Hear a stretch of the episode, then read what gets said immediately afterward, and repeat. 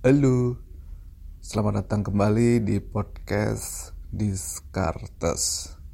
Nah, di episode sekarang, episode ke-6, kita akan ngomongin soal utang. Kenapa utang jadi salah satu topik yang paling suka untuk diulas? Saya sendiri menganggap bahwa orang menjadi bebas, merdeka, itu ketika dia nggak punya hutang ya. Jadi kalau misalnya kamu punya hutang kalian punya hutang usahakan untuk segera menyelesaikan. Ada salah satu bisnismen di Amerika Serikat yang bilang gini orang yang terkaya adalah mereka yang tidak memiliki utang. Kenapa? Karena mereka tidak diharuskan untuk membayar bunga. Jadi sama artinya dengan investasi terbaik adalah tidak memiliki utang karena tidak ada keharusan untuk mengeluarkan biaya yang tidak perlu. Terus ini jadi perdebatan. Ada beberapa pihak yang mengatakan utang baik dan utang buruk. Good debt and bad debt. Saya sendiri merasa bahwa sebenarnya konsep utang merupakan kebutuhan ya. Konsep orang berhutang karena dia butuh. Karena dia sangat terdesak karena dia sangat perlu. Zaman sekarang konsep itu udah bergeser. Ya orang mau berhutang ketika dia mau berekspansi. Ketika dia mau mengembangkan bisnis. Apakah salah enggak kalau misalnya kalian sudah menghitung secara matang ya. Tapi sebagai seorang individu, sebagai seorang konsultan, saya menganjurkan Anda untuk tidak berutang. Nah, terus ntar kalau misalnya nggak utang, kita nggak bisa kebeli rumah dong, nggak bisa kebeli mobil dong. Ya udah, kalau misalnya ngincernya memang ngincer rumah, ngincer mobil, mau utang, ya monggo. Tapi ingat untuk membesarkan down paymentnya. Jangan tergiur dengan down payment yang rendah. Kenapa? Karena itu akan menyiksa kalian di kemudian hari. Jadi setiap bulan jatuhnya ngeluarin duit banyak buat bayar cicilan.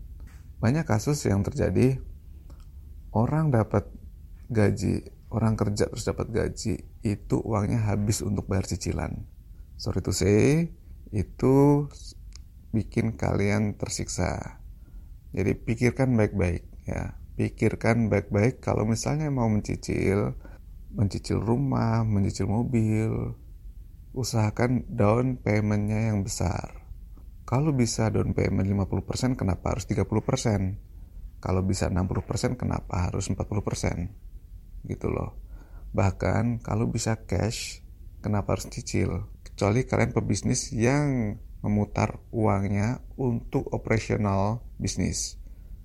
Kalau kalian karyawan, kalian pekerja di perusahaan dan punya uang untuk beli mobil, rumah, saya nggak tahu kenapa harus memaksa untuk mencicil. Dari sekian banyak kasus yang saya tangani, Sebagian besar orang terlibat masalah utang. Sebagian besar. Entah itu utang ke saudaranya, utang ke bank, bahkan utang ke kartu kredit pun bisa ratusan juta. Heran.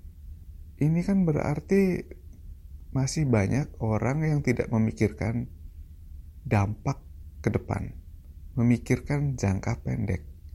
Sebagai contoh, penggunaan kartu kredit bisa sampai tembus ratusan juta. Limitnya dibatasin terus. Limitnya tembus terus ya.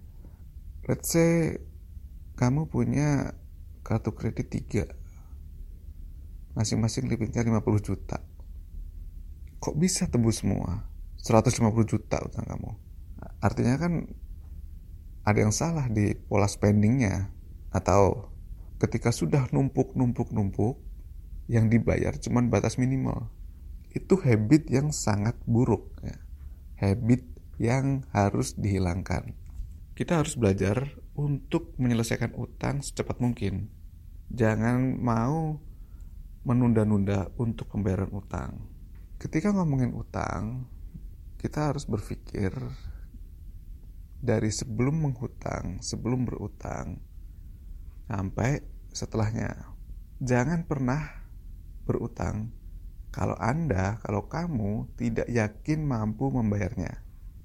Jadi, biasanya ini karyawan punya gaji tetap let's say 10 juta kalau logikanya kalian akan kerja si karyawan ini akan kerja 10 tahun ke depan dan yakin bahwa tidak akan dipecat maka kalau misalnya cuma ngutang 20 juta itu berarti masih make sense ya karena dengan gaji 10 juta per bulan katakanlah tidak ada cicilan lain, kemudian pengeluarannya masih di bawah rata-rata 5 jutaan, berarti kan tabungan 5 juta sekarang untuk setahun aja udah 60 juta. Jadi kalau pinjam 30 juta untuk rentang 2 tahun itu masih masuk akal. Tapi kalau balik lagi ke angka tadi, gaji karyawan 10 juta per bulan, spendingnya 5 juta, jadi ada sisa 5 juta untuk tiap bulannya. Satu tahun 60 juta. Katakanlah 10 tahun ke depan 600 juta. Katakanlah seperti itu. Tanpa ada kenaikan gaji. Nah, ternyata minjemnya 1M nih. Untuk 10 tahun juga. Ya kan itu kan gak masuk akal. Udah di luar kemampuan. Bank juga gak akan kasih. Tapi jangan sampai karyawan ini pinjem ke teman masing-masing 200 juta, 200 juta, 200 juta menjanjikan akan ngebalikin dalam waktu 10 tahun nggak masuk akal. Kalian kalau mau pinjam uang, pastikan kalian mampu bayar di depannya. Ya. Ke depan harus mampu bayar. Kalau nggak mampu, turunkan angka atau tidak usah pinjam sama sekali. Nah, kemudian untuk membayar itu harus punya jadwal juga. Kalian harus biasakan membuat jadwal pembayaran utang dan patuhi. Kalau misalnya kamu punya utang ke teman dalam jangka waktu 2 tahun harus mengembalikan let's say 200 juta ya kan berat tuh kalau misalnya langsung dibayar dalam satu hari dua tahun kemudian buat schedule untuk mencicil utang itu. Kalau misalnya tidak mau langsung dibayar ke teman kamu tadi, ya masukkan ke rekening khusus, kumpulkan sampai 200 juta untuk disampaikan ke teman tadi. Jadi nggak akan berat. Terus habit selanjutnya yang harus dibangun adalah menahan nafsu untuk menggesek. Bukan menggesek yang aneh-aneh, ini menggesek kartu kredit.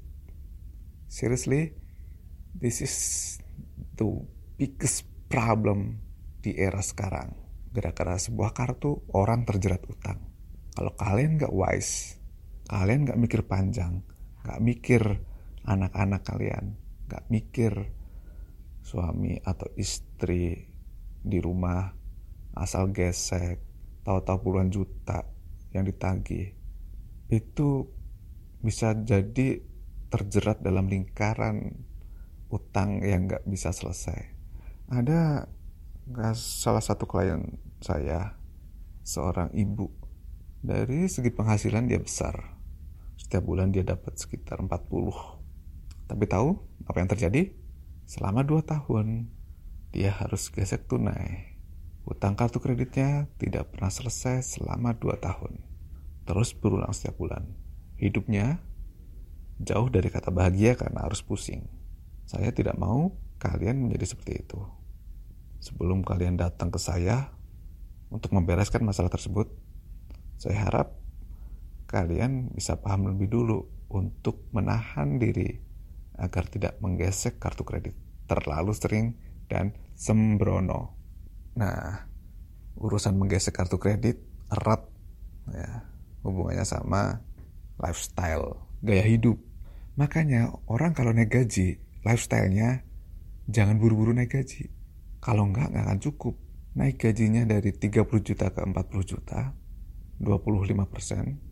Sementara lifestyle-nya naiknya 50 persen. Ya ngap-ngapan ngejarnya, gitu loh. Nah, kalau memang terpaksa utangnya susah selesai, mau nggak mau, kamu harus korban. Jual aset, terus mulai, mulai dari nol. Ingat, konsekuensi utang, kalian bisa kehilangan aset. Itu harus diingat. Tapi kalau sudah terlanjur ya nggak apa-apa. Kita mulai dari nol, kita perbaikin bareng-bareng. Oke, gitu aja obrolan singkat ini.